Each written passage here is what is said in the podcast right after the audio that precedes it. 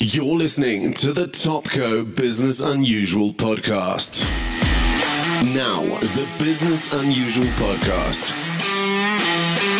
Learn from the greatest minds in business today.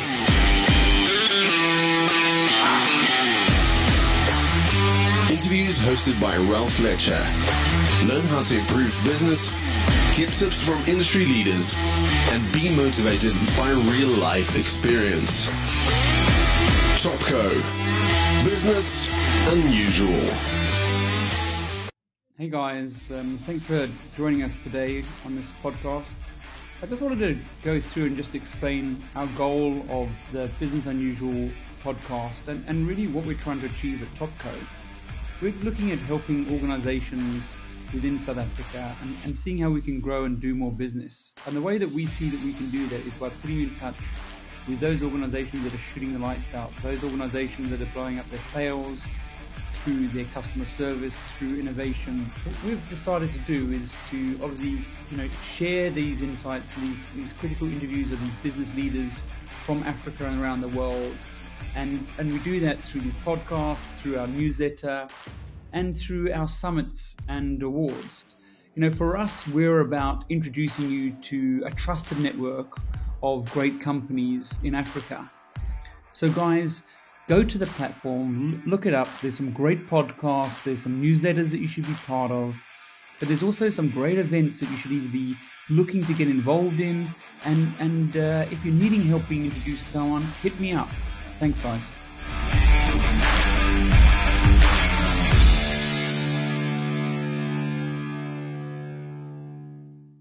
Welcome, everybody, to the Topco Business Unusual podcast. And um, we've got a really special guest with for you today. We've got Robert Paddock. I don't know, I think he's often referred to as Rob. I see that everywhere. Who's the um, founder of Valenture Institute, but also he was the, one of the founders of Get Smarter. So I think this is going to be really exciting. I know that I've probably been wanting to speak to Rob for probably like five years and just sort of pick his brain. So this is my chance. So hold on to your horses. I think this is going to be a good one. Um, and so welcome to the, the Business Unusual podcast, Rob. Thanks so much for having me, Rolf. Yeah. So we, ha- we had you about a month ago speaking at our top empowerment summit and you did a presentation about education and the role of what, what you're sort of doing, which was really interesting and insightful. And they did a Q&A with you. I know you got lots of questions about public-private partnerships and how we're going to get these things right. So, I mean, we, we can dive into that sort of stuff. But I mean, you know, COVID's hit. How's it going for you? You, you said you're in town. How are things going? No, it's going well, thank you. Um, so we, would actually started the Valenture Institute, which is a global private online high school, uh, in September 2019. Uh, we had our first cohort start in January, and then of course COVID hit in March, and the world of online education and online schooling subsequently just completely exploded. So, you know, I think these things. It's it's. Uh, I'm very thoughtful when I speak about this because there's so many good businesses that have been responsibly managed and led for a long time that have just come into the most incredibly uh, tumultuous circumstances or, or times. Um, we happen to be one of the one of the few lucky businesses who are actually experiencing a very positive upswing as a result of COVID. So we're really we're, we're really doubling down and, and making hay while the sun shines. Which is fantastic but you seem to have your antennas in so many different places. Um, but can we go back a little bit? Can we go back before we go forward? Because I think what you're doing is exciting. But maybe just to talk around the journey for those people, I don't know, maybe there's people that don't really know your story. I mean, yeah. I know parts of it. And I suppose our worlds connect with a certain person who does my financial accounts for the taxman every year. His name's Rob Lee. Good old Rob Lee. Love that Rob guy. Lee. So, so I know him and your father are good friends, and so from time to time he sort of kept me updated if I ever asked a question. And and I think that um, from time to time I think Topco and sort of Get Smart have have entered some sort of you know, partnerships, mutual partnerships. So there was those interactions. But I think there was something else that um, that we looked at taking our business and scaling it. So I bought the business from my father myself, my brother, and my sister, and my wife, and we were looking at how do we move the business forward, and we um, we we sort of got involved with the guys that were scaling up. and I know that you had a similar experience. Mm. Yours obviously had massive outcomes, but but what sort of tell us about that journey if you can? Of, mm, of, of course. So I think maybe going going right back. Um, my brother and I actually joined what was then my my mother and father's business, which was a property law firm uh, that was interested in doing some some education and eventually some online education. Um, so my brother and I ended up joining that Jeepers 2006, early 2007, um, and really working alongside them to take this idea of a of a university accredited short course and taking it online. And it was a wild journey initially. I mean, quite literally, it was the four of us and one marketing executive. Um, and we we you know by hook and by crook we we put put a number of these programs online. And you know when you look back at those now you think to yourself god how could anyone have found that acceptable? It's, you're kind of embarrassed about what you're putting out at the time but certainly back then being being kind of 2007 uh, online education was truly in its infancy. Um, and I think particularly in, in South Africa, we were certainly the first organization to work with the top ranking un- institutions such as the University of Cape Town to take these, to take these university certificate programs online. Um, we had always thought that these short courses or not for credit programs were going to be a bridge towards getting to our ultimate objective, which was taking master's degrees online, MBAs, postgraduate diplomas, and so much more. So, you know, in, in looking back, it's quite interesting. We had kind of taken for granted as we started building this online short course portfolio, we had somewhat taken for granted just what a special space we had found and what a niche market we had actually not just not just found but created uh, in this in the in the kind of professional development space. Um, as it turns out, we ended up actually getting the opportunity to, to run a number of, of um, full, full qualifications with the University of Cape Town, being some postgraduate diplomas and so on. Um, and we actually found this was about 2013 2014 we actually found that one of the most difficult things from that from that process was the level of of, politic, of politics that started to emerge around the different accreditation bodies. You've got the council of higher education you've got the department of higher education and training. They intersect with the university's um, registrar function. And we actually had a very scary experience where our um, one of our first uh, master's programs we ended up having the rug pulled out from underneath us by the department. We were about six months in, we we're about two million rands worth of worth of spend, which for us at that point was was literally pretty much what what we had. Um, and suddenly we were told to cease and desist, and we weren't able to continue offering this program. It was Ralph. It was a living nightmare. I mean, you you know, with smaller businesses, how how closely you operate to the edge. Um, and so thankfully we managed to claw, claw our way back from that. But one of the wow. things um, I, so, I mean, cut, cut expenses at every possible turn. We ran a number of um, early bird promotion campaigns for our short courses. People could pay, get a 50% discount if they paid us right now. It was just a cash flow management problem, quite frankly. Um, and you know, not to not to over romanticize the startup world, it's it's brutal. I mean, that space for our team at that point, GetSmarter was not a fun place to be at that point. It was really tough. Everyone, we we had to work ourselves and everyone pretty much as far as we could possibly stretch just to keep the business just to keep the business afloat. Um, thankfully, we managed to we managed to pull back from that. But one of the key insights there was Jeepers, and, and incidentally, we actually managed to to offer those master's degrees in the future. But the, the burn was so real that we that we realized Jeepers actually, if we if growth is one of our ambitions, and clearly it was, then maybe the idea we've had for the longest time that, that these short courses are just a bridge to the ultimate um, to the ultimate outcome, which is these master's degrees, is actually is actually flawed. What if these short courses are in fact our unique competitive advantage that we've managed to prove in little old Cape Town, South Africa, that you can offer these not for credit short courses with a top ranking university, and you can actually and you can actually drive a profitable business, great revenue for the partner, superior academic experience, and so on. Um, so we started looking around and we started thinking, okay, so if we're not going to grow in terms of in terms of qualification levels, let's start to think about growing geographically.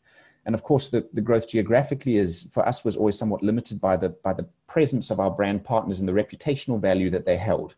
So, as an example, with UCT, we could sell very strongly throughout Southern Africa, um, but really you would pick up ones and twos in other parts of the world just because that's they're not necessarily attracted towards that the, the university certification from UCT. So our thinking then was, okay, we need to go to the top. If we if we want to have truly global reach and we want to offer these online short courses, we need to start at the top. We can't compromise with kind of the middle or just above the middle. We need to go straight to the top, and that that started, I guess, what you could only describe as a as a campaign of living on on a plane um, for, for, for years to eventually get that lucky break. Um, and, you know, to be clear to all the listeners out there, that was brutal. I mean, to, to live on a plane for, for years and years was, was incredibly difficult. Um, but we got our first like big break with with MIT. How did you do it though? So you went and traveled to other universities or other what uh, festivals, summits, or how yeah, mostly. Uh, I mean, so one one interesting thing about the university um, system is that they often call about the they often kind of refer to the uh, the invisible university, which is that faculty who work in a particular subject vertical often have very strong ties with colleagues in the same research disciplines as them at other institutions. So the network effect of those of those individuals, even from a university like like UCT into, into other universities globally is actually very strong. So we really started there with our incredible contacts uh, and their incredibly generous offers to put us in touch with, with their colleagues. Um, started there. We did we did cold calling. We would rock up and, and knock on people's doors. I mean, all the things that you can imagine in terms of the sales process. We certainly did it. And the I guess the, the, the mantra to ourselves was don't stop until we get that top university because the, the hypothesis at that point was if we can get an MIT or a Harvard and so on, then we're in the club. If we can make a success of that, then suddenly a Yale isn't out of reach, a Stanford isn't out of reach, and Oxford isn't out of reach. Um, and we were lucky to get our first big break um, with the Massachusetts Institute of Technology. This was 2000. Uh, we got the got the deal late 2014. We ran a program in fintech in early 2015 with MIT, which, if you can cast your mind back then, fintech and blockchain and so on was was all the rage. Um, me. And, and we got 2,900 students on a $2,300 program, which quite literally overnight transformed our business, our business, servicing students from 154 countries around the world, 24/7 operations. I mean, we had to just about double our staff complement in in in a, in a matter of, of weeks and months. It was again like as exciting as it is to look back on it, it was brutal at the time. Like it was and, and amazing, but but also incredibly challenging. Um, so yeah, that, that really was was I guess part of the um, part of the growth story. And you know, you and I've shared an experience with um, with scaling the scaling up methodology, and I'm happy to talk about that. But at least in terms of the kind of business dynamics, that that's largely what what what um, unfolded. I think I think there's a couple of things that come to mind because I know that we also work with UCT and some of our criteria and credibility. And when we were looking at launching internationally as well, we had the same thing. We had a guy called Doug Pitt who was one of the I think, of, of the commerce division. And we went to go see Nottingham University, uh, SmithKline. And I think one of the things that comes across is, is your relationships with your existing customer base and partners and leveraging that. And I think a lot of people possibly don't leverage those relationships. And, and I want to go into, you know, scaling up on those sorts of things, but I want to just dive back a little bit as well, you know, about family businesses, because obviously I worked with my mum and my dad and so we had a, a, transition where we sort of bought the business from them. And um, I had cousins working there, aunties, best friends, you know, you name it. and it, and I think there's so many businesses that get started up in that manner because it's mm. natural because mm. you do need to bootstrap it a little bit. You need to totally. use every resource you can and sort of like you're saying, survival. And especially now with COVID, it's probably even more so. But I mean, um, how did you find those relationships, mm. tapping mum and dad, and and and working with your brother? Completely. You know, Ralph, it's such a good question, and as and it was as amazing as it was incredibly challenging. It, it's amazing because at least in in our family, the, the underlying kind of value and basis of trust is incredibly strong. So never had to second guess someone's intentions behind the decisions they were making.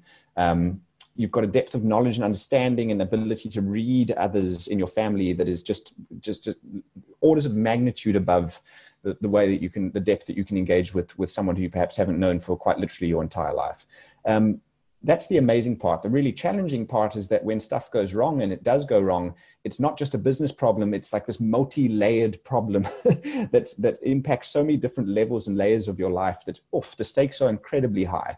And so when the stakes are high, the, the impetus to, to do absolutely everything you can to make it right is, is very strong. So with my folks, we had a very good working relationship up until the point where for them, I think it was, and this is absolutely understandable, they were at a point in their lives where they didn't necessarily want to keep reinvesting in the business and taking big risks and big leaps and so on. Um, you know, we were running a profitable business and the opportunity there was dividends, you know, and, and, and again, totally understandably. Um, whereas for Sam and I, being my brother and I, we were kind of young, gung ho, believed that we could build a truly global business and so on. And so, we, like anything that was coming in, we just wanted to plow back in and keep reinvesting and keep growing for the for the big vision. Um, so we ended up actually parting ways operationally with my folks. Cheapers, I can't remember what year it was. It probably would have been 2013 ish, somewhere around there. Um, and that was a very difficult time, to be honest. Um, really difficult. I'm thrilled to say that we're all back in, in, in a good state at this point, but it's taken, it's taken many years and it's taken many conversations and there's probably still some things that we've just kind of let lay because we don't work together anymore and you kind of let sleeping dragons lie you know? Um, but so that that to be honest has been was was quite as, as amazing as it was it was also very tough um, i remain incredibly grateful for the opportunity they gave both of us initially um, we were able to start that business by literally taking on no outside capital i mean truly we bootstrapped it from the ground up um, and that was very much, particularly in the early days, due to my, my father's reputation, his relationship with UCT, my mother's incredible work ethic and financial savvy. Um, so yeah, so a lot, a lot of gratitude around that as well. Um, with my brother, we walked a slightly different journey. We um, we decided we are going to work together. We make a really good team. We need to do everything possible to make sure that the, the, the kind of emotional channels are clear and so that we can constantly be focusing on making decisions that on based on what's best for the business as opposed to you know, the, the reality is with any any um, any family dynamics, particularly brother to brother, there's certain archetypal dynamics that play out. So there's a level of competition, there's a level of older brother, younger brother. There's there's all these things that come into the mix, and if you don't watch that and you don't purposely work on that, it will override good business decisions. Um, so we actually made the decision very early on to go see a psychologist together, which was phenomenal. I would recommend it. I mean, I still see a therapist once a week. I think it's one of the most incredible gifts you can give yourself in the world. Um, and so we just decided we're going to see a psychologist every week for as long as we need to. Um, and so we did that. We built a really good base of understanding on, on, on off, off that rhythm. Um, and then what we did is every now and then when we found ourselves getting a little bit out of, out of whack, we'd go see her again and go see her again. Um, so I can't recommend that highly enough for, for families who are, who are in partnership. You need, you need a, need a level of externality. Some people might get that from their board and so on. But that level of externality and that and that psychological savvy that that our therapist brought was incredibly powerful for our partnership. Yeah, and uh, look, I, um, we went through some very similar sort of challenges. I had my sister and my wife also in there, so that was it was very Jeepers, yeah.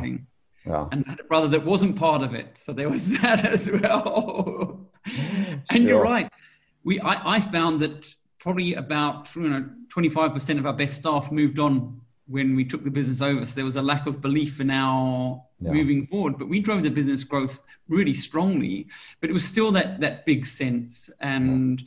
much like you, I realized probably my biggest priority wasn't necessarily to have the success, but it would be pretty boring if I had no one to share it with.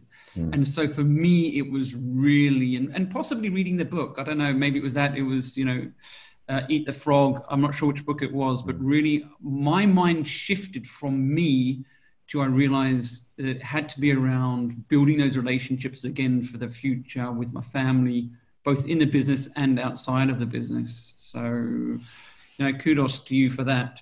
But then, I mean, you sort of then you got the psychologist, you got this help. What, what, how did you come across um, scaling up? How did you, how did you sort of get into?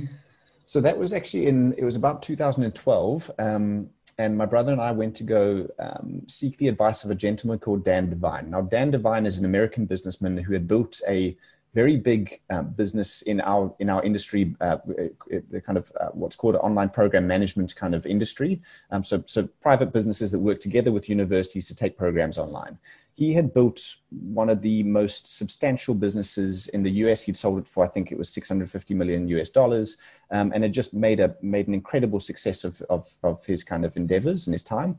Um, so we figured, let's go seek out this guy's mentorship. We actually wanted him to, to potentially join as a shareholder and come onto the board and so on. Um, but before any of that, we just went over to get to know him. So we flew over to Orlando, Florida. We kind of humbly submitted ourselves to to Dan Devine and said, we want to learn from you, just to, just like share your wisdom. Um, and he was incredibly gracious and, and, generous with his with his learnings. And one of the things that he said to us is he literally reached into his bookshelf, got out a book. He said, "Read this, implement ninety percent of it. The ten percent you can tweak to your to your specific requirements. Implement it as it's written for, for about ninety percent of it, and it will fundamentally change your business." And that, you know, when when a recommendation comes that that crisply and that strongly from an individual like that, you blimmin' well listen. Um, and that's what we did. And I think that I think that if I reflect back to what the business looked like pre 2012 and post 2012, kind of strategy used to live as kind of a corridor conversation between Sam and myself. It was kind of like we had these thoughts and ideas, and some stuff was written down here, and there was some financial forecasts over there, but none of it was brought together in a very cohesive plan, which was not, not only allowed us to think strategically and to answer the right questions in that strategic thinking, but also to share that crisply with the team and make sure that the individual efforts of every single team member effectively angle in and contribute towards the attainment of a few key goals. And I think that for us was probably one of the biggest learnings is like everyone can't do everything. You can't just constantly be having this disparate set of activities. What we need to do is think about like an overarching set of company goals, ideally one, two, maybe three, and have on a quarterly basis as many people's activities angling in towards the achievement of those as possible. And I think that scaling up in other ways, one of the things that I found it incredibly helpful with was just things like simple things like communication rhythms. I mean, in a high growth business, you kind of forget that whilst you might have a lot of the information at your fingertips and, uh, and, a sound understanding of what's going on, the team doesn't necessarily have that unless you create the rhythms in order to share that and to make sure that the communication takes place. So things like daily stand-ups, weekly meetings, quarterly planning sessions, quarterly alignment sessions. I mean, these are all things that Ralph, you'll be familiar with probably following the, the methodology. But it's amazing how when you don't follow that, you kind of, at least for us, we kind of assumed that it, that it would just happen and it doesn't. You have to be incredibly deliberate about these about these um, let's call them tactics um, in order to in order to drive a high growth business. And it, it, it radically, I, I, would say that if if it wasn't for scaling up, we would have we would have completely fallen over in our rapid scale up periods, uh, particularly around kind of 2014, 2015. We we simply could never have made it. I mean, you say the word deliberate, but I mean, talk, you talking. It's for me, and at the time when I heard about your journey as well, the, the word you know discipline really came across for me as something obviously you know you're a highly intelligent guy you're very academically inclined so you've got that intelligence but but it seemed it sensed to me that it was more than that. There was it was something relatable that that um and so how did that come about? How did that sense of discipline to this cause come to this? Because there would have been hmm. moments where you would have lacked belief for yeah you know, yeah, people would try question. to take you off the course, or there's a new book or a new entrepreneur. Mm. So how do you how do you drive through that discipline as a team? Great. No, great question. I think I think for me, I would reflect on the fact that one of the things that makes you successful as an early stage entrepreneur is this like crazy creative belief that I can just, I'm going to put something out there, I'm going to try it. It's like something's going to work, some things aren't going to work. I'm just going to keep plowing through and muddling through. And you really, as an early stage entrepreneur, you take pretty much any opportunity for revenue that some that that kind of um, gets registered in your in your peripheral vision. You go for it. And I think that's something that, that a lot of people who join mature companies don't necessarily appreciate is just every single company goes through that in the early stages. Like you you don't know what your business is for the first kind of often 3 to 3 to 5 years. You actually have no idea. You're trying something you're refining it you're learning a bit more in this market until you truly get your product geography customer mix right.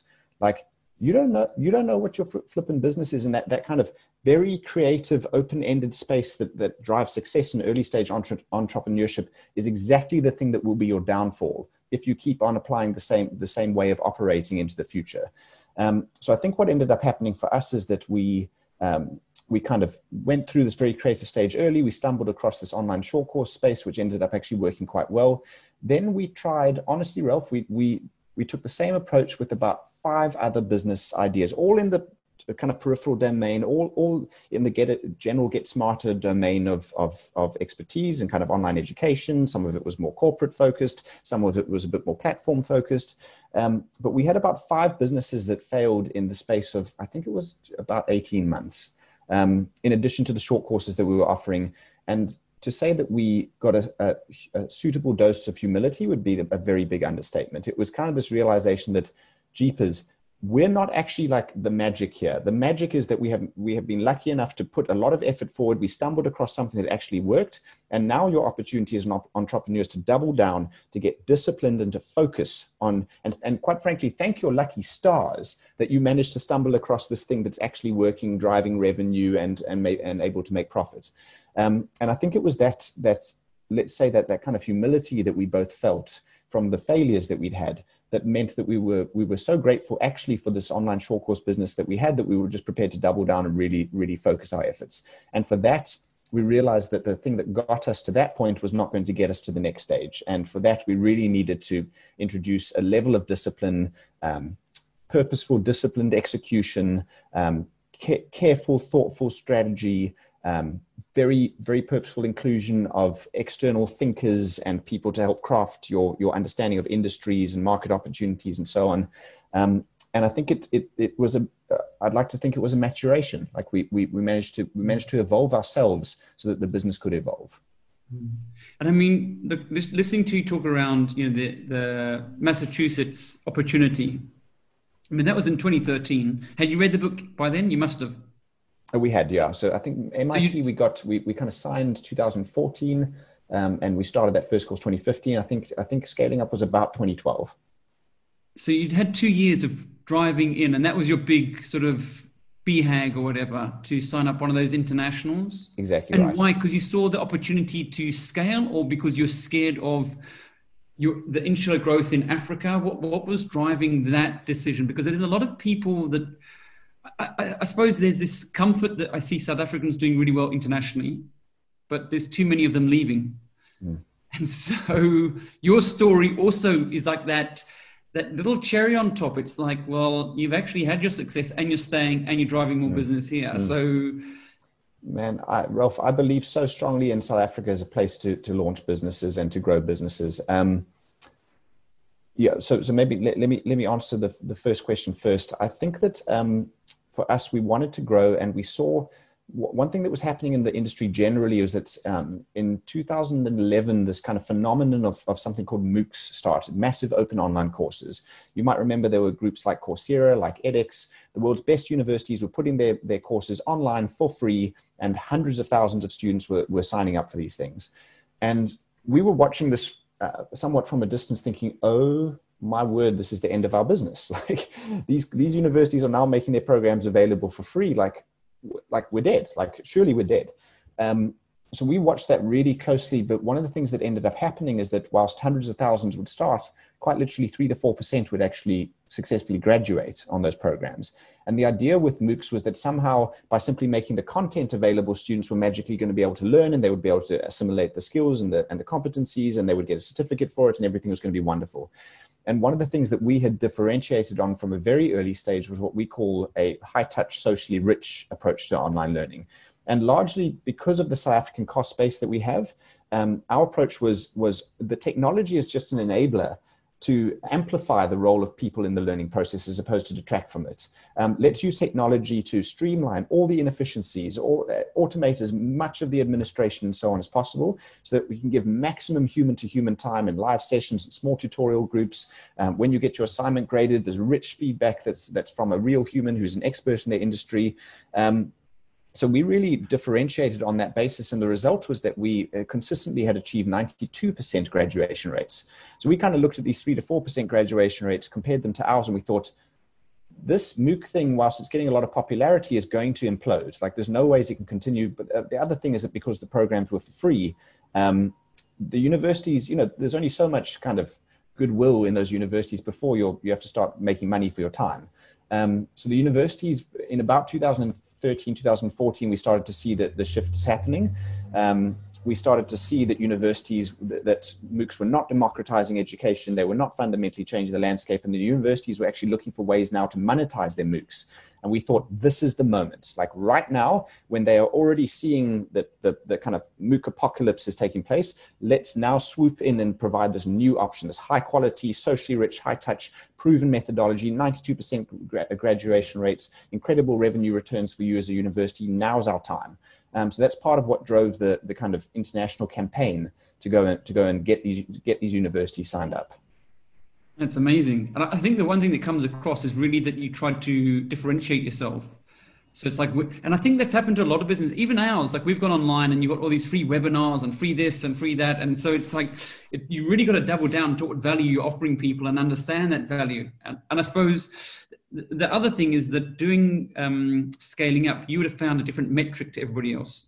So the metric was the pass rate as opposed to the amount of students or how many people, you know, yours was are we helping these people qualify? Are we are they completing their courses? was that one of the, the, the key drives from that?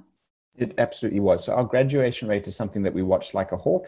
Um, we, we, our purpose is, uh, was and still is to improve lives through better education. And that focus on better education and the result that it actually improves people's lives, i.e., they get salary increases, they improve their levels of self-confidence and so on, for us was, was absolutely integral to the fact that we needed to actually enable and empower these individuals and learning, I mean, one of the things that, that's often misunderstood about learning is that it's actually predominantly an emotional process on top of which the mechanical and the intellectual capabilities are built. But if you're not forging a strong emotional base with these learners, you're not giving them a strong sense of their own self confidence, um, their willingness to actually engage in those kind of le- intellectual leaps that they need to, that is so critical in the learning process, ain't nobody is going to be going to be learning much. Um, so we really focused a lot on that on that idea, and we actually allocated to every student, in addition to their teachers, they also got a mentor. Um, and the mentors are providing that kind of pastoral care, that psychosocial, um, socio-emotional care. Um, and we found that that was just such a brilliant base on top of which to, to then launch them into this more intellectual and academic pursuit. And do you think you got the mentor idea? Because uh, when I listened to your speech at Top Empowerment, when you're talking around the 28 students in their room, I wrote the word, where's the, I don't know if I said teacher or, uh, you know, my notes here somewhere. Um, and, and then you said, no, we got the mentor. And I was like, wow. And I was thinking, uh, did, did that come from also scaling up, knowing about the coaching and the importance of coaching? Is it, is it, was it that sort of thing? Um, because no, I don't, um, to be honest, I don't think that one came from scaling up. That was more, I think, so I have a general diagnosis of the of the teaching and learning space, which is that we ask our teachers to perform far too many jobs to make it a reasonable job description. You think about a, a, a teacher, whether they're at tertiary level, but more pronouncedly at a kind of primary and secondary level, they are subject matter experts, uh, lesson planners, lesson facilitators, administrators, moderators, social workers, sports coaches. I mean, the, the list just goes on and on. And you look at this and you think to yourself, like, how is any one person going to complete all of those jobs simultaneously well? And we are going to put them into into the country's most poor, rural and impoverished areas and pay them a low wage. And suddenly we're, we're surprised that there's not enough good teachers. And it's like like obviously not. Like it's an unreasonable job description. So for me i think one of the opportunities in rethinking the educational model is to say okay let's let's let's understand where the role, the, the kind of conventional role of a teacher comes from. Now, considering where we, where the kind of era that we find ourselves in, how could we reconceptualize that role? And for me, part of the an absolute necessity is to break that role up into its component parts, to put experts into every single one of those fields, and then be incredibly clear about what constitutes success in each one of those functions. What are the clear KPIs? So this is somewhere where we're scaling up, certainly influence our thinking. With teaching, it's actually there's actually a very low level of accountability in most classrooms. My, my chancellor, Professor Rob Lew, often speaks about the kind of black box of education. Students go mm. into a classroom, a teacher goes in, something happens in there. We're happy if at the end some good results come out. We're kind of unhappy if they don't, but it's too late to do anything about it, and we kind of you kind of mm. usher in the next grade and off we go. You know. Um, and I think that there's a massive opportunity, and I think education technology particularly represents um, a, a a um, space for this to think differently about what that educational experience looks like. And for us, absolutely critical for both GetSmarter and now in Valenture Institute, the disaggregation of that role into, into its component parts, putting experts in every single one of those fields, putting clear KPIs, having every process under management. That's another key aspect if we want to think about scaling quality. Um, processes under management is absolutely key. And then the thing that holds all of that together is learning analytics. So this is big data for education. And the real opportunity here is to be able to track and monitor the individual progress of every learner, quite literally hour by hour, day by day, week by week.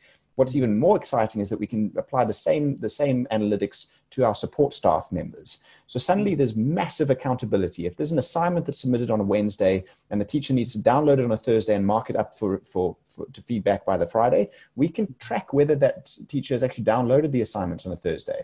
And if they haven't, they get a prod from us that says, these these assignments are due tomorrow like you need to get on this and the accountability and the transparency that it creates in what's otherwise very much a kind of black box experience for me is just it's just obvious. Like clearly education needs to be going this way if we want any chance of scaling quality and not just leaving it up to the good kind of graces and and inclinations of, of individual teachers. We need we need to create more transparency. We need more accountability um, particularly in south africa Yeah, for sure. I mean, I spoke to um, Ian Williamson from Old Mutual. Mm. I think more or less just before you spoke, but and I also did a podcast with him, and they, they were wanting to showcase their level one um, BE, you know, um, scorecard, and I was probably less interested in that and more interested in sort of um, what the impact was of that scorecard. And we spoke a little bit, and one of the things that they spoke about, I don't even know they've invested quite a bit in teacher management and mm. so and sort of what came out of that was that he was saying to me they've invested 300 million but in fact the investment has brought around an improvement of the you know pass rate of the worst performing schools in south africa and not because they've invested in the students and not because they invested in the teachers but because they invested in the principals so you know it gets me to think a little bit deeper uh, there's that Gartner um, sort of um, um, report around the best performing companies is because they have the best managers. And mm. it's almost like how important are good leadership and good management in the businesses you've run and, and what you're seeing? How, how important, because in the schools that they invested in and mentored those, those head t- teachers, they doubled the pass rate of those students. Yeah. And that wasn't about technology and all the things that you're adding totally. to that opportunity totally. I think that i honestly think that that technology in this in these conversations can be such a distraction um, unless you unless you really know what you're doing with it. Um, uh, we we had a saying at GetSmarter which i can't remember where we got it from but it human performance precedes operational performance precedes financial performance. It always starts with the people. It always starts with the caliber of management the caliber of people that you recruit into your organization and then importantly the culture that gets not that gets fostered. It, it, it, sorry? I was going to ask you about the culture because i know that that was a big part of your success was yeah. you develop this culture yeah you know and i think that it's you know when you when you um, have the appropriate level of of transparency when you have the appropriate level of accountability um, i think that i think that in many ways people from a cultural perspective just want to know that you're human you know like you're human you're on a you're on a learning journey just like everyone else. You don't pretend to have every everything in order. People don't need perfect managers. They need real managers. They need real leaders. They need people who they can actually say i can identify with you as a fellow human on this journey trying trying to find find our way um, and I think that's something that we that we managed to get get uh, largely right at Get Smart, and that I'm certainly putting a lot of effort into at, at Valenture. Um, but yeah, I've, I've always felt, and I think this is particularly pronounced in in the education sector. Every single time low low performance not every single time that's too too much of an overstatement but a very large contributor to the low performance that we have is the low is the is the very is the very toxic cultures that exist in a lot of schools um, and the low accountability and performance environment and there's lots of inputs to that. Um, it's almost impossible to fire bad teachers um, teachers unions make uh, have, it's it's a very difficult situation as, as important as, as they are in some respects they also become um, very much a handbrake to to appropriate progress and accountability in the education space um, and my my firm belief is that if you can get the culture of these of these schools right and clearly in the old mutual example they invested in the leaders they invested in the managers and that then has this trickle down this kind of amplification effect um, into mm-hmm. the staff members it's an incredibly important place to, to put a lot of effort um, what I would say is that is that turning toxic cultures around is incredibly difficult when you can't because sometimes it's just bad apples like and that mm. rot that kind of extends from there if you can't get rid of it it's mm. it's very difficult to turn around and that's something that i feel a lot of empathy for for departments and so on that are trying to do appropriate school turnarounds um, it's always a cultural thing first but if you can't get the right people involved that that those those toxic cultures will persist and will in fact grow yeah, Ian, Ian said the same. He said they could only do it with the right people. Yeah. There were some that they couldn't work with, but those they could, they could make a difference. They had to want to change. I think that's critical, and I think there's got to be an incentive for change. And I think that's probably what the problem with with the unions. The unions, there's no incentive right now to change because I think they're so powerful and they, so in many ways, have the president's ear because they he needs their support. So it's like yeah. that that relationship that's uh, it's you know, it's it's sad in a way because the thing that you, you want a president who's strong, but at the same time, you know, the unions need to understand that we need to move the needle a little bit and mm. we need to adapt. And and as a teacher, they should be learning and adapting with the new way, right? I mean, that's got to be the, the, culture. But I mean, um, you say you're relatable, but I, I'm I'm not quite agreeing. Um, you know, you you've sold a business for about one and a half billion rand um, you don't have to work. You don't have to start up new things. You don't have to live in South Africa. You don't have to do all the things that we have to do, but you do. And so I can't relate with that. yeah, Ralph, it's a really interesting one. Hey, and I would say that um, I'd say a few things. The one is that is that um, that we have this fallacy, we have this kind of cultural fallacy that the that the North Star is make a bunch of money so that you can sit back with no responsibilities and live live a carefree life. Um, so we we sold the business in um, July 2017. I finished up my formal tenure there in March 2018, um, and then I took a bunch of time off. And honestly, whilst it was lovely initially, like reconnect with family, friends, like really kind of lots of self nurturing activity, got back into therapy. Um, that's when I actually started doing a lot of Ironman events and that sort of thing. Um, I think one of the one of the reasons it's a it's a fallacy to believe that that's the appropriate endpoint is that there's something that that at least in me, but I, I, believe to be in most people that ignites in response to challenge. I think that as humans we've evolved in response to challenge. In fact, every species on the planet, every plant, every every every um, every animal, like we've all res- all evolved in response to challenges. And in the same way that you put your muscles under strain in order in order to get stronger, like you, your life circumstances, when you introduce a level of challenge, it actually ignites a part of your soul, which is so important. Um, mm. and so for me, I started finding myself like kind of uh, plodding around a little bit and like, you know, mm. sitting in my nightgown until, until midday. And I was just like, this is not it. Like, I've got more to contribute. I've got more that I want to learn. Like, I'm like so I'm so far from understanding you. I mean, you'll ne- we'll never understand everything there is to understand. We'll never learn everything there is to learn. But Jeepers, like, if the if the opportunity of of of our incarnation isn't isn't to to move and to and to grow. Um, so for me, I certainly have. Um, I, I certainly found this kind of yearning to to adopt more responsibility, like voluntarily, not because I had to, but because I wanted to. Um, mm. Take on more responsibility, take on challenges, and for me, I guess the the the, the real um, the real joy of being in the education space is that the work that you put out has such a direct and hopefully a profound impact mm-hmm. on those that you end up servicing being, being your students.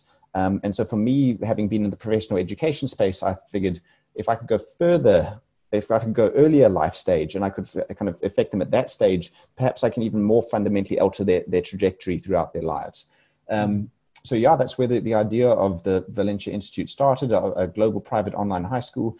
I think another another thing um, that I was really inspired by um, in the GetSmarter experience was just the sheer caliber of South Africans to compete and to and to and to perform incredibly on a global stage. We we prove that it gets smarter. Like as South Africans, we we radically underestimate ourselves. We often kind of think that you know what's happening in the UK or in Silicon Valley, that's the gold standard. You know, if someone's gone to gone to Stanford University and done their MBA there, they must be way brighter than us. And it's not to say that there's not incredible stuff happening out there, but we are so capable. If we would just back ourselves, if we would just believe in ourselves and actually put ourselves forward, and like uh, any any entrepreneur I speak to, my my advice is start a business in, South Africa, service South Africans, and then expand to service the world. Keep your cost base in South Africa, keep your labor force in South Africa because there's an inherent competitive advantage there.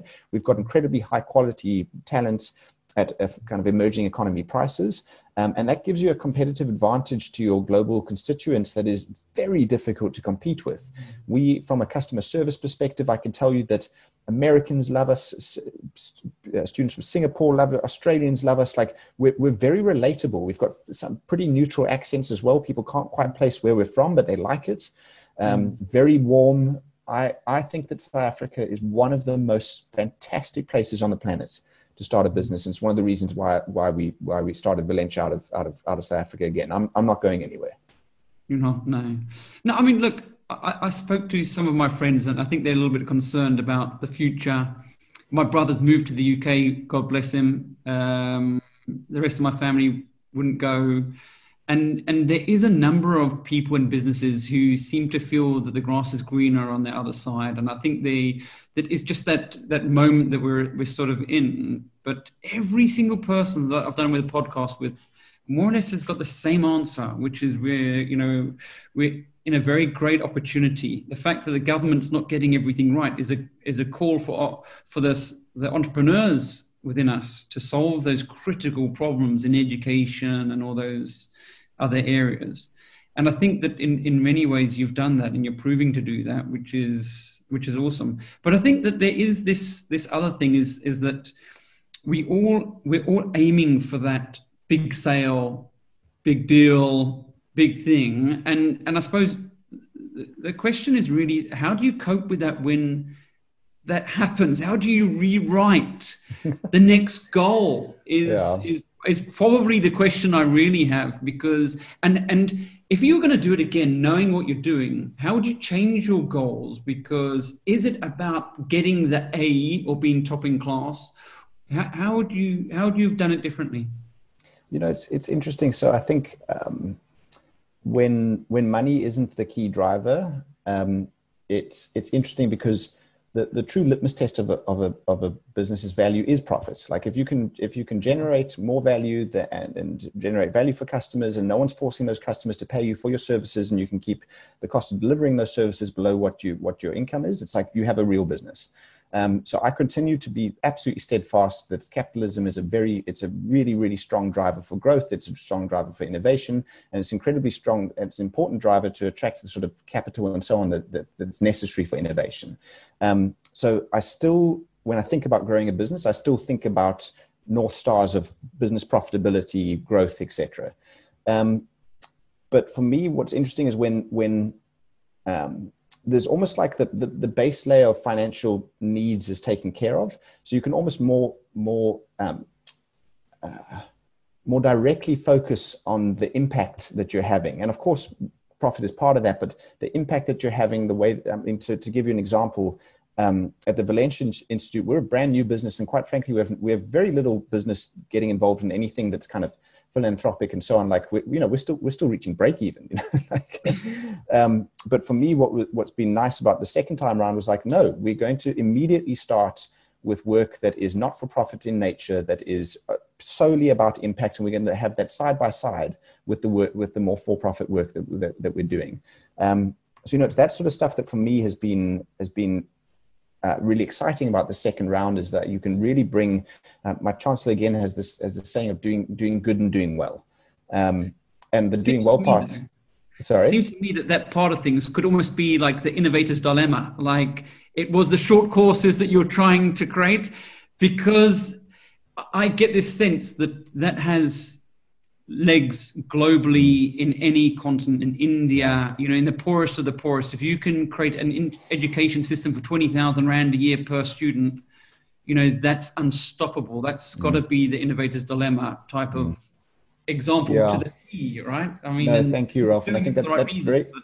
for us that's the north star for sure i mean so to give to, to, to give your listeners a sense the government currently at high school level spends about 19000 rand per learner per year um, and we're achieving incredibly shoddy outcomes for, for that money that's being spent. We actually have one of the highest um, spends per, per capita in the world on education, and our outcomes are, are horrendous.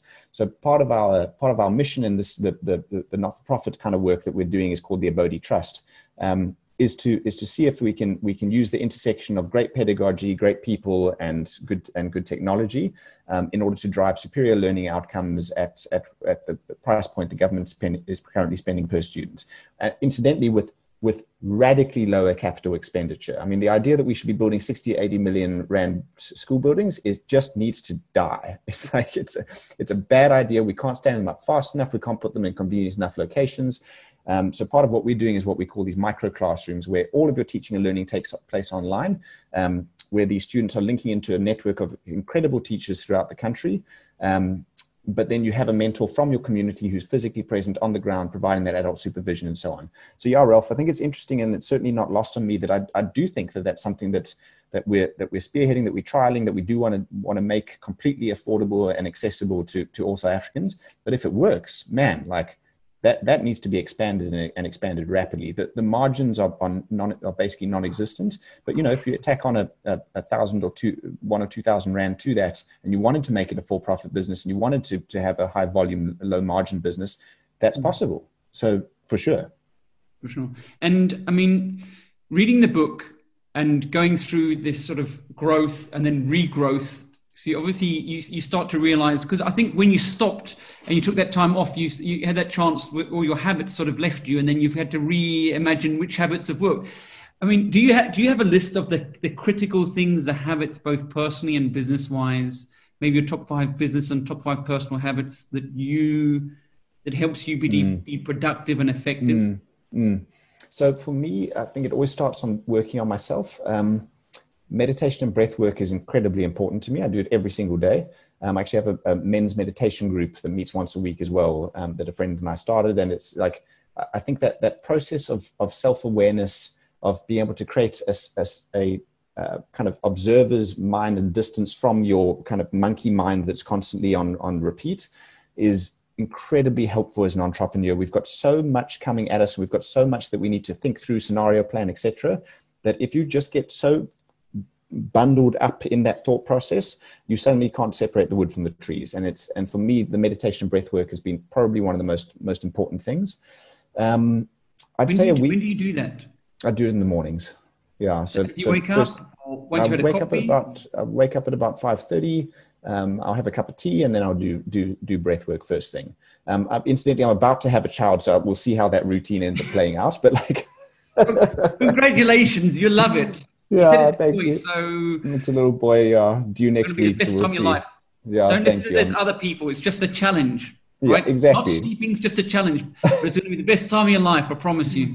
Thank you, Ralph. Yeah, so certainly breathwork and meditation has been really important. I find that a, um, a some sort of reflective practice where you where you actually write down things that have happened. I, I kind of force a level of accountability on myself with that where I actually send the, the team a weekly note and it's almost never got anything to do with with business. Excuse me that's not true.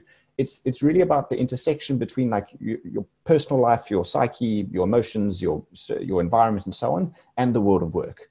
Um, mm. and so I, I write i kind of force myself to write a weekly note to the team which is very personal very vulnerable um, and tries to kind of encapture my learnings from the last week my insights my shortcomings my just like out there, just like you like have it.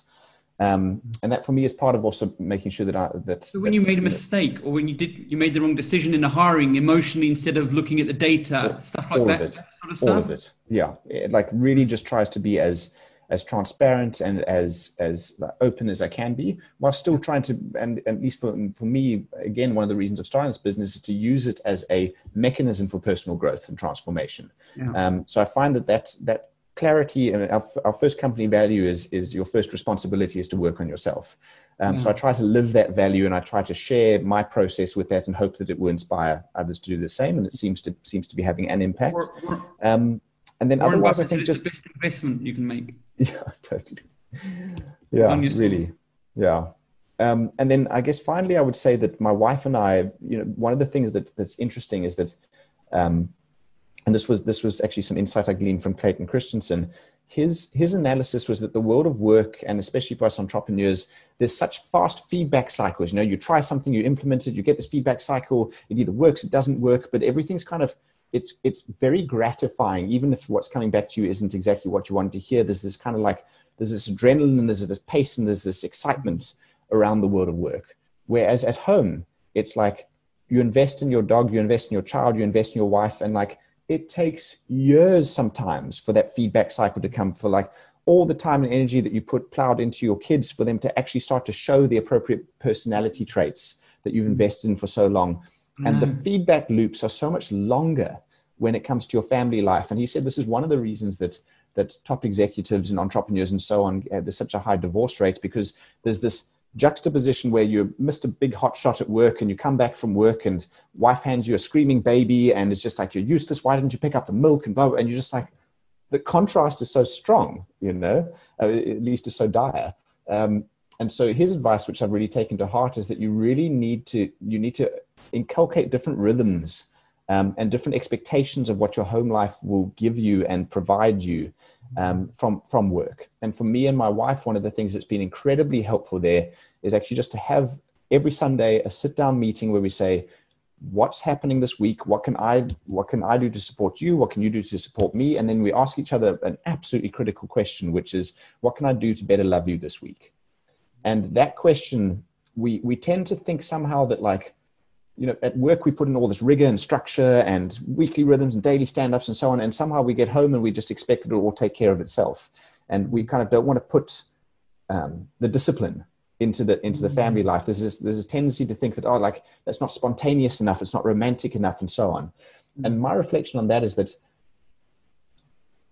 much preferable to that is to rather inculcate a base level of discipline which ensures that the right rhythms, the right routines, the right habits get formed, so that on top of that, you can be incre- incredibly spontaneous and carefree because you've got the hygiene factors taken care of. You know that you've planned your week effectively. You know that your communication rhythms are, are in check. You know that there's a, a mechanism. Another thing that actually came up for us was that um, I find it very difficult if my wife nags at me. Um, but I don't find it difficult if in the section of our weekly meeting where, where, where I ask her for feedback, she gives me hard feedback. But then, I, mm. then she knows that when she's getting frustrated with me during the week, that there's a time and space to do it. And it's a constructive time and space where we're both expecting it, we're both inviting it. Um, and Rolf, I can't tell you, man, it's like, it's one of the most important things that you can do not just for your family life, but for your business life as well. Because, from, at least for me, but I think this is true for most people, if you've got a strong family base and a home life base that is healthy and that is nurturing, you can do anything, man. Like in the world of work, you, you're you're flipping unstoppable. If that's mm-hmm. If that's incredibly um, unproductive and it's tumultuous and so on, it's like I'm bringing like a quarter of myself to work in the mornings. Um, mm-hmm. so really focusing in on that home life and bringing a level of discipline, I would say is like one of the most important things you can do. And I mean, you talked about these triathlons. How you? I mean, you still doing them? Are you still? I'm, I'm not. You know, I, I um, I was do. I kind of transitioned out of triathlons and Ironman stuff into some long distance running, trail running, um, mm. and I really enjoyed that. But I think I've I've kind of tapered back on all of that over the last. I'd say only the last. In fact, it was only since lockdown actually that it yeah. kind of forced me to not be able to run for hours and hours on the mountain or cycle forever and so on. Um, mm and I actually found that I quite liked it. I got some extra margin in my life, which I, I think I'm ref, I'm thoughtful on the fact that you can't push in every direction at all times. it's just too much. Um, and so, particularly at the start of lockdown, also we realized that my wife was pregnant, and I kind of thought, "Jeepers, now is actually a good time to start like just just toning down on one so I can tone up another." Um, and I'm still exercising about an hour a day, and I love it, and I need it, quite frankly. But I'm mm. not it's not that kind of you know you know with Xterra like you need to stick to a, a very rigorous training plan when you're following three disciplines and you've got big big events coming up. Um, and so for me, it's been quite nice to introduce a bit more margin. Sure, and I mean, uh, there was one other point for me. It's it's the future of work. I mean, we've got a summit in two days, the future of HR. But it's it's how do we? I mean, are you seeing that flattening structure in organizations growing, or are you seeing the hierarchical structure still being important, that military type of disciplined people knowing where they stand?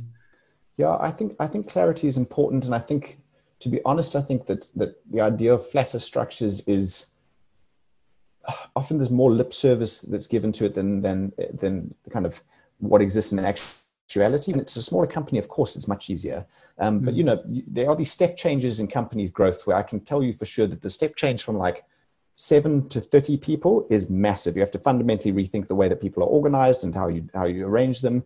Um, the step change again from 30 to about 100 is huge. You have to fundamentally break everything down and put it, put it back together. And then again, from about 100 to 300, you have to introduce a whole new layer of, of kind of ma- management and executive level. And I don't know how, like, organizations and businesses are complex structures, and I don't know how to how to manage in a repeatable and reliable way without giving people clarity of where where their position within the company is. But importantly invite the, the opportunity for there to be constant for there to be constant progress and evaluation of that structure. Um, mm-hmm. and for me this is where the humility and the openness piece comes in. It's like if you're if you're managing a hierarchical structure from that kind of authoritarian perspective I'm not sure that that's the same as managing a hierarchical structure in a way that is very open, very empathetic, very open to feedback, looking to co co create this organization with the group, but being quite clear about sort of levels of of responsibility and accountability. Um, and you know, you'll probably know better from being involved in things like future of HR summits and, and that sort of thing. But I have yet to see a company that's bigger than 100 people with a truly flat structure. Like I just I don't see it. Um, mm. And I think the for me, hierarchies are getting a very bad rap for the wrong reasons. Hierarchies mm. based on that have been built predicated on power are fundamentally mm. unstable. But mm. hierarchies that have been built based on competence are actually, at least in my in my estimation, the way that we should be thinking about it. If someone's earned their position, if someone has continued to show their value and who has contributed back into the community, it's not just about hauling power and hoarding decision making ability. It's about creating more for the group. Those are the sorts of hierarchies that consist that that have staying power. Um, so for me, I think we need to introduce a more uh, a more granular level of kind of vernacular into the way that we talk about hierarchies and organizational structures because it's not just that hierarchies are bad and flat is good and let's make everything a social, socialist like uh, it's just way it's, it's way too unsophisticated for, for my liking mm. I, I, was throwing the one way but i'm definitely moving the other i think that um, clarity accountability is really important and to have people that people can work with experts in a field is really important so i was the other way go flat but i realized oh ish. That's not. That's that's yeah, a dream. So, and so much depends on the, on the specifics of the business, of the size of the business. I mean, it's very easy to have a flat, and it's actually really nice to have a flat business of like twelve people. It's amazing, yeah. um, and you can do that. But yeah, I, I, would be, I'd be, I'd be very happy to be proven wrong on this idea of a truly flat structure of anyone of a company over hundred people. Like, I'd, I'd, I'd really like to see it. Yeah. Well, look, it's it's time to wrap, and like I'm really grateful. I think we've got some really great implementable sort of insights from you, from the listeners. So it was great to catch up again. Really good luck with the baby. Thank um, you, you know, uh, it's another challenge. This is this is like a triathlon, I can promise you. and uh, and so there's that. Um, and good luck with Valenture. So you know, growing that, we'll, we'll definitely keep our eyes and and ears open for for your movements and growth. And thanks so much for your time and insights. It's really Thank been you, great Ralph. speaking. Appreciate the time today.